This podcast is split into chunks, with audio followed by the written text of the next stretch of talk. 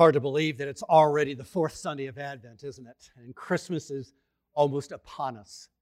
And I trust that uh, these Sunday mornings that we've been sharing together looking at how each of the angels came and delivered a message as part of the larger Christmas story has been helpful in you not just kind of doing the holidays, but engaging more deeply in it as you've realized that, unlike maybe sometimes sentimentally, we think of the angels coming and it bringing great comfort and joy when actually their message to each time with their audience it was chaos. The message was so disruptive that it was not only puzzling but sometimes extremely difficult to hear and to respond to. And that's often in the ways of god. Um, sometimes what he has to communicate uh, just is totally upsetting in our lives, but at the same time, also incredibly transforming. And so this morning, we are going to continue and come to the fourth time an angel comes um, and speaks and delivers uh, a message that we celebrate because of its chaotic nature. Have your Bibles, please open them if you would to Luke chapter 2.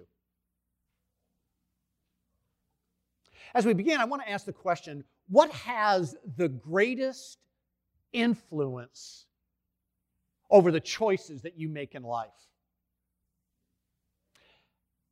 You see, every day, in hundreds of ways, every single one of us in this room, and even those of you who are online, we are the target of something called marketing. Now, marketing is the persuasive effort to convince people that they need certain goods or certain services.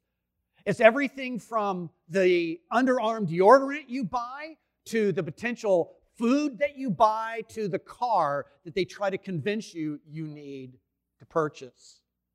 So, companies around the world will spend enormous amounts of money on marketing in order to launch a new product or a new service.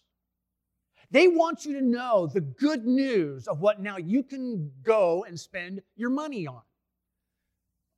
And typically, in marketing, the first thing that's, that happens is something called a promotional event. And that promotional event is designed to gather a crowd, get media attention, and also create excitement and enthusiasm.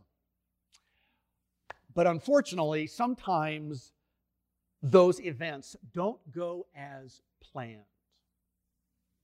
For example, a couple of years ago, the cell phone manufacturer LG introduced one of their new phones. And so they put together a promotional event that involved hundreds of helium balloons, some of which had vouchers inside for a free cell phone. So the idea at these events that literally would happen one after another all the way across the world on a given day was to release these helium balloons and therefore people would chase them down and create this marketing excitement. Well, some gadget fans, inflamed by techno lust, showed up at the very first promotional event with BB guns so that when the balloons were released, they started shooting. Well, what happened is that the crowd was sprayed then with these BBs being wildly uh, shot. 20 people were injured, had to be taken to the hospital. It was a total fiasco. LG had to cancel the rest of the worldwide events that were going to happen that day, uh, picked up the tab, apologized, and had to care for everybody who was hurt. Obviously, the company did not get the results they wanted from that marketing campaign. The night Jesus was born, you could say that a divine promotional event was staged.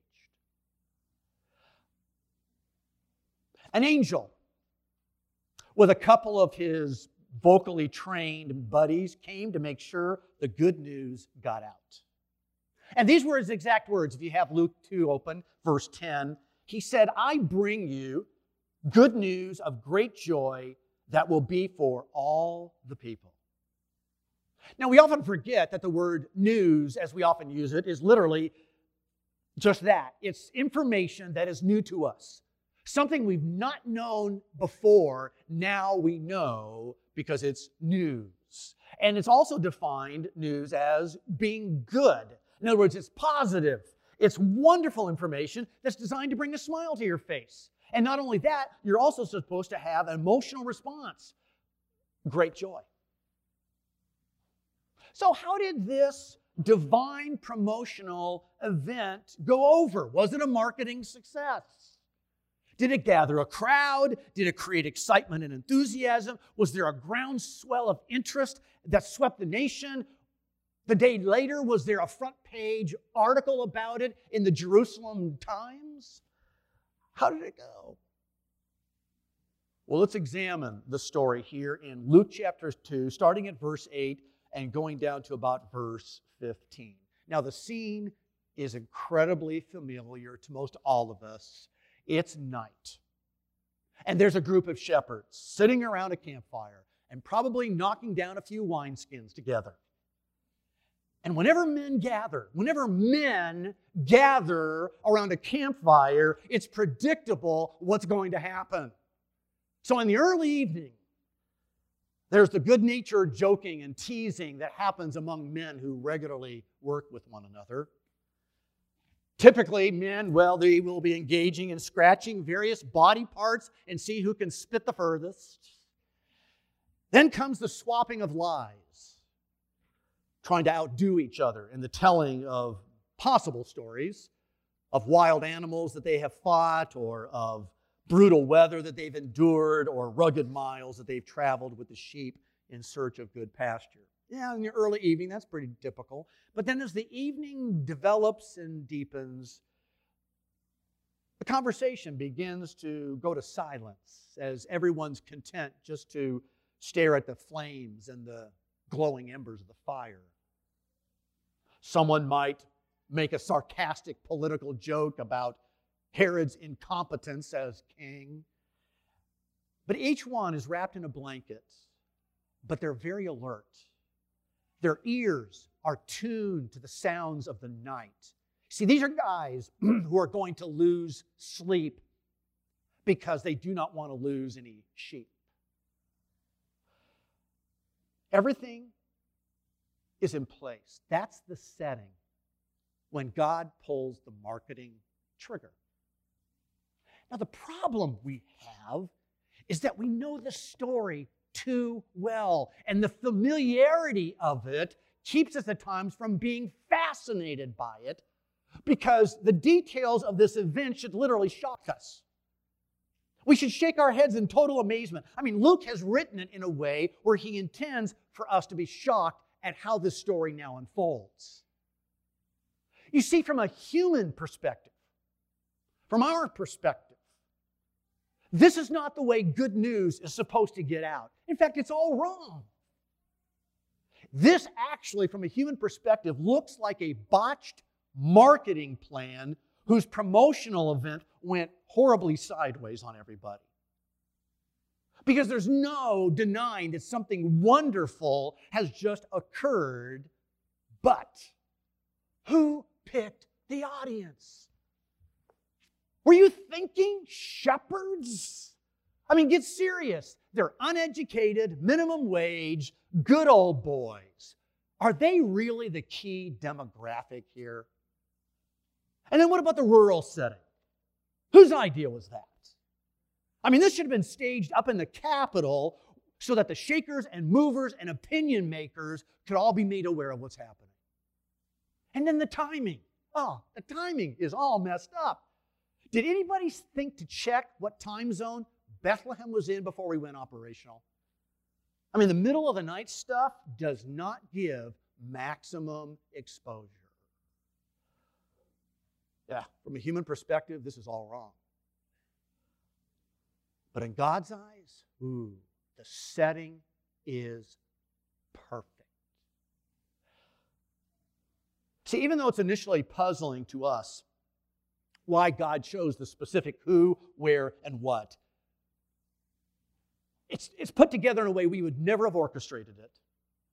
Yet there's good reasons why the shepherds were the first ones to welcome the Christ child into their world. Because God cares about accessibility and connectivity. Think about those two words for a moment.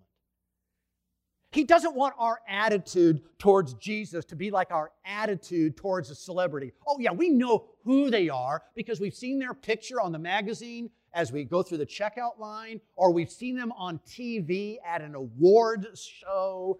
But we also realize we're never going to have the opportunity to meet them. We're never going to be introduced. We're never going to be friends with them. But God wants our relationship with His Son Jesus to be as warm and natural as if we were walking in the front door of our best friend.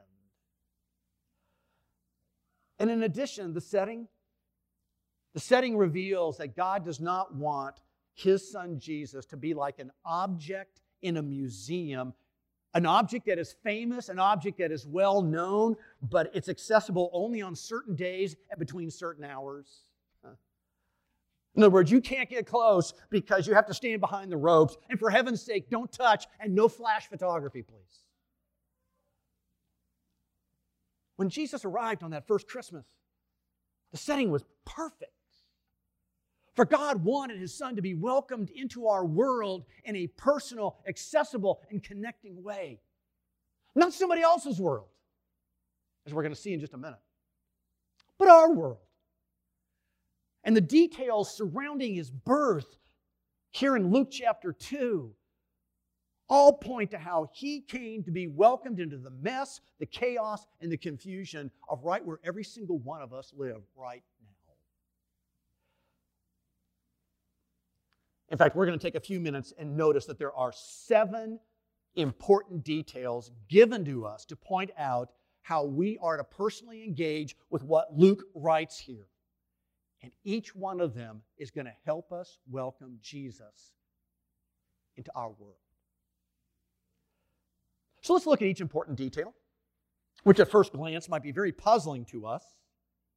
Yet what looks so wrong was actually done with a divine purpose for our sakes. So, first, have you ever asked yourself, why were the shepherds involved? because Jesus wants to be welcomed into the world of the average working guy. He wants to connect with those who are just trying to be faithful one day at a time. They're not looking at their job as, as leverage for advancing in some kind of career. See, Jesus wants to come into the world of those who may realize they've got a dead end job, but at least they've got a job. Even if it's working for somebody else even if it's having to manage the resources for somebody else. The coming of Jesus is intended to be wonderful news for those whose life is just dominated by the repetition of the routine. Those who don't find going to work each morning this thrilling satisfaction, who realize it's just a job. Shepherds are the first to hear the good news because for all generations, all generations since then, Jesus wants to be welcomed by those who live in that kind of world. Paul picks up on this. Hold your finger here in Luke 2, we'll come back. Turn west in your New Testament to 1 Corinthians chapter 1.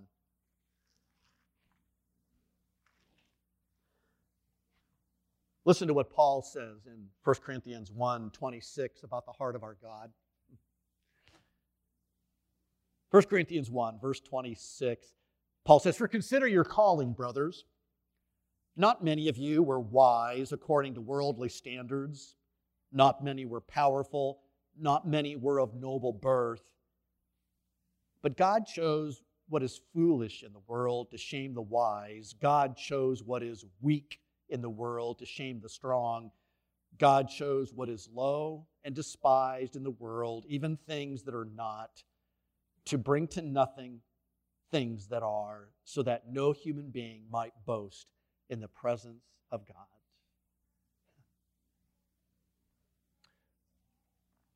That's who we are. And that's who Jesus wants to have us invite into our worlds. But let's look at the second puzzling detail. Not just why were shepherds involved, but second, why was the message given in nearby fields and at night? Keep those two in mind here. Because Christ came to those who feel like, first of all, the tone of their life is dark.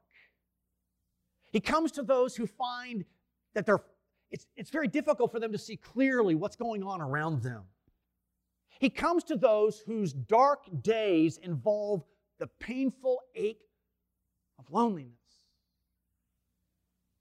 And the darkness and the remoteness of their lives breeds an insecurity as they realize it's coming with various hazards and, and various threats. So they often end up in, with sleepless nights, believing that they've got to protect what is theirs.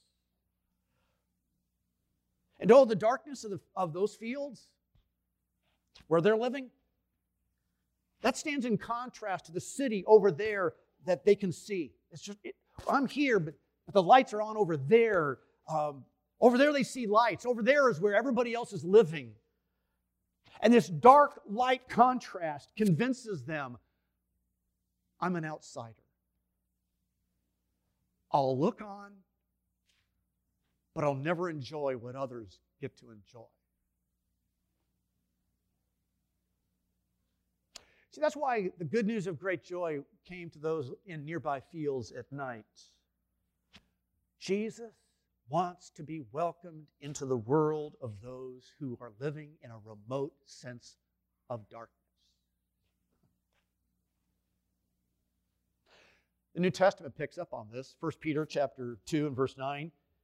You are a chosen people. You are a royal priesthood. You are a holy nation. You, God's special possession, that you may declare the praises of him who called you out of darkness and into his wonderful light. And Jesus himself, later on, as he was an adult, said, I am the light of the world. Whoever follows me will never walk in darkness, but will have the light of life. Or in John 12, he said, I have come into the world as a light so that no one who believes in me should stay in darkness. That's why that great news of great joy came to those living in nearby fields at night. Third detail. Why was the message, notice again, verse 10, good news of great joy? Because Jesus wants to be welcomed into the world of those who are exhausted because life is hard. It comes to those who are sad because the news that they're hearing pretty much all the time is news of hunger and abuse and anger and disaster. And they themselves are tired of living hungry, angry, abused, and broken. Jesus comes to people who wonder where their life is going. But they also wonder is there a God? And if there is a God, does he even really care about my life? And Jesus comes to those who've got deep secrets. Secrets that they would really rather not face because they create memories inside of us that bring with it a deep sense of shame and, and, a, and a real deep sense of guilt. Because those memories leave us embarrassed and we don't know what to do about it. And the good news of great joy from heaven comes to people who would really love to have some authentic good news, but they're also cynical of hype. Jesus wants to be welcomed by those who live in that kind of world.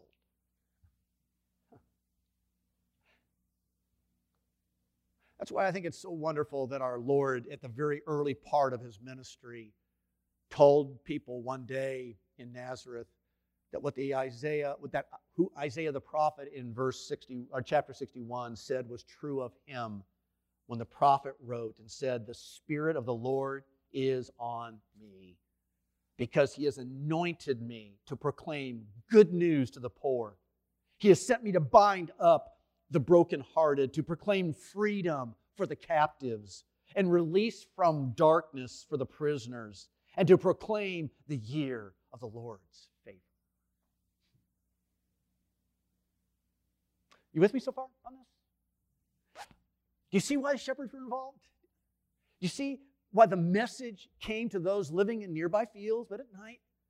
And why the message was good news of, of great joy?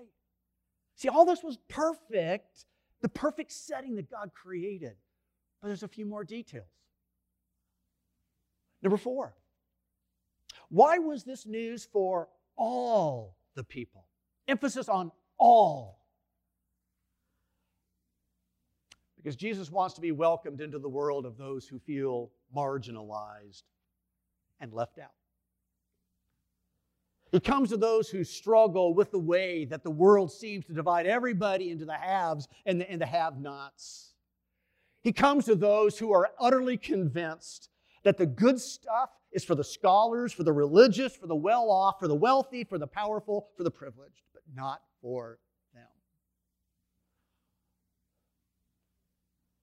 Jesus wants to be welcomed by those who admit that the world that they're in, they've got a deep longing, a deep yearning to belong, a, a, a strong yearning to be accepted, a deep yearning to just to be included. That's why I love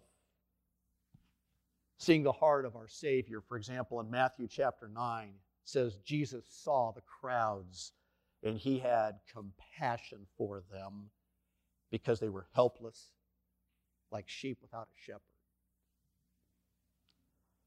Or in one of his prayers, he says, I praise you, Father, Lord of heaven and earth, because you have hidden these things from the wise and the learned and revealed them to little children.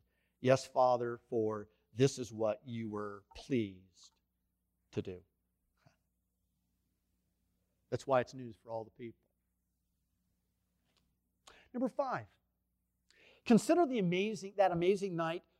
Why did it involve a baby being born?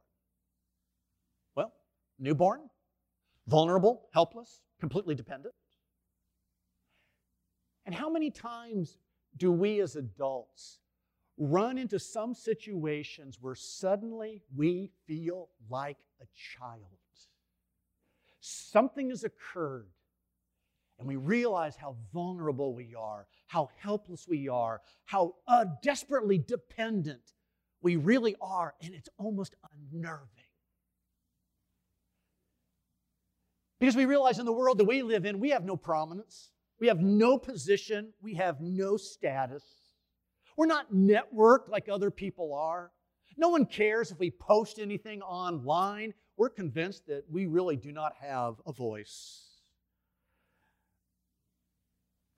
Jesus wants to be welcomed into those whose that's their world. Luke chapter 18, Jesus says, I tell you, I truly tell you, anyone who will not receive the kingdom of God like a little child will never enter it. Or how about Matthew chapter 5? Blessed are the poor in spirit, for theirs is the kingdom of God. Blessed are those who mourn, for they will be comforted. Blessed are the meek, for they will inherit the earth. Blessed are those who hunger and thirst for righteousness, for they will be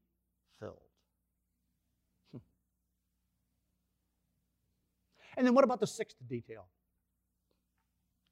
Why did the baby begin its life in a manger? Because who here this morning isn't living a manger like existence. Right now, each day is a walk through the manure for you with its smells and its flies. You realize that your life is no showcase. You're not living in a glow. In fact, you would probably say this morning, your life just stinks. And we believe that what we do each day is really behind the scenes, it's out of the way. We're not in the mainstream, we're not in the spotlight.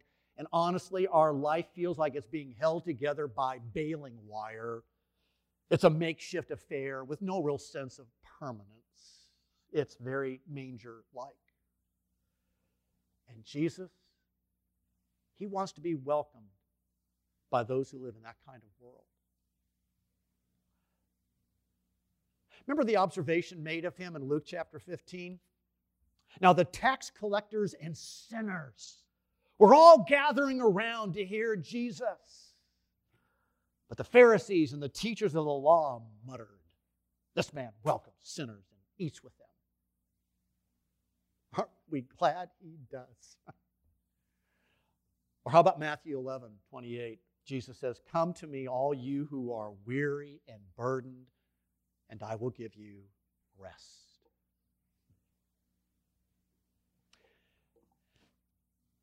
And then, probably the most important detail of all, number seven. Why is it important that this baby be the Savior? Well, as we noticed last week when we examined the dream that Joseph had to talk about a Savior assumes then that someone needs to be saved. They are desperate, and only someone else can come and effect in their life a rescue. Is that your world? World where maybe this morning you're recognizing that there's something deep inside of you that is out of control and you're feeling powerless against it? That something in your heart you recognize this morning is broken and you yearn, but you can't fix it? Is your world somewhere where your spirit you recognize has been wounded and so you, you desperately want some healing? And you look around and you realize that in this world there are hospitals for those who are physically hurting, that there are mental health counselors for those who are having a difficult time thinking straight, that there are financial advisors that can help us worth our debt. But where do we go when the issue is my heart?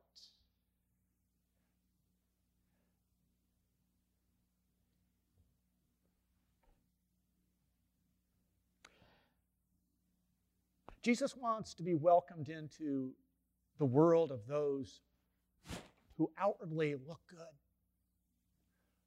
but on the inside, something has or is dying.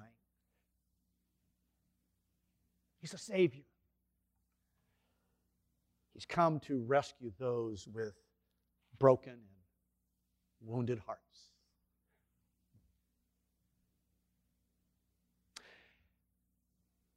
Turn, if you would, to the very last of the four Gospels, the Gospel of John, and turn, if you would, to chapter 1, starting at verse 9.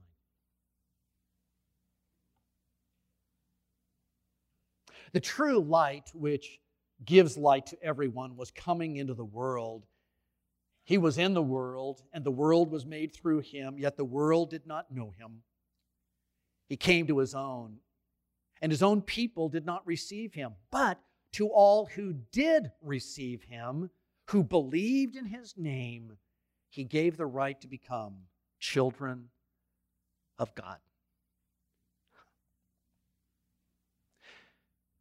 Do you see in the shepherd's story how much your heavenly Father has done in the coming of the Christ child to reach out to you? So maybe the key question for each of us this morning is Have you received? Have you invited and welcomed Jesus into your world?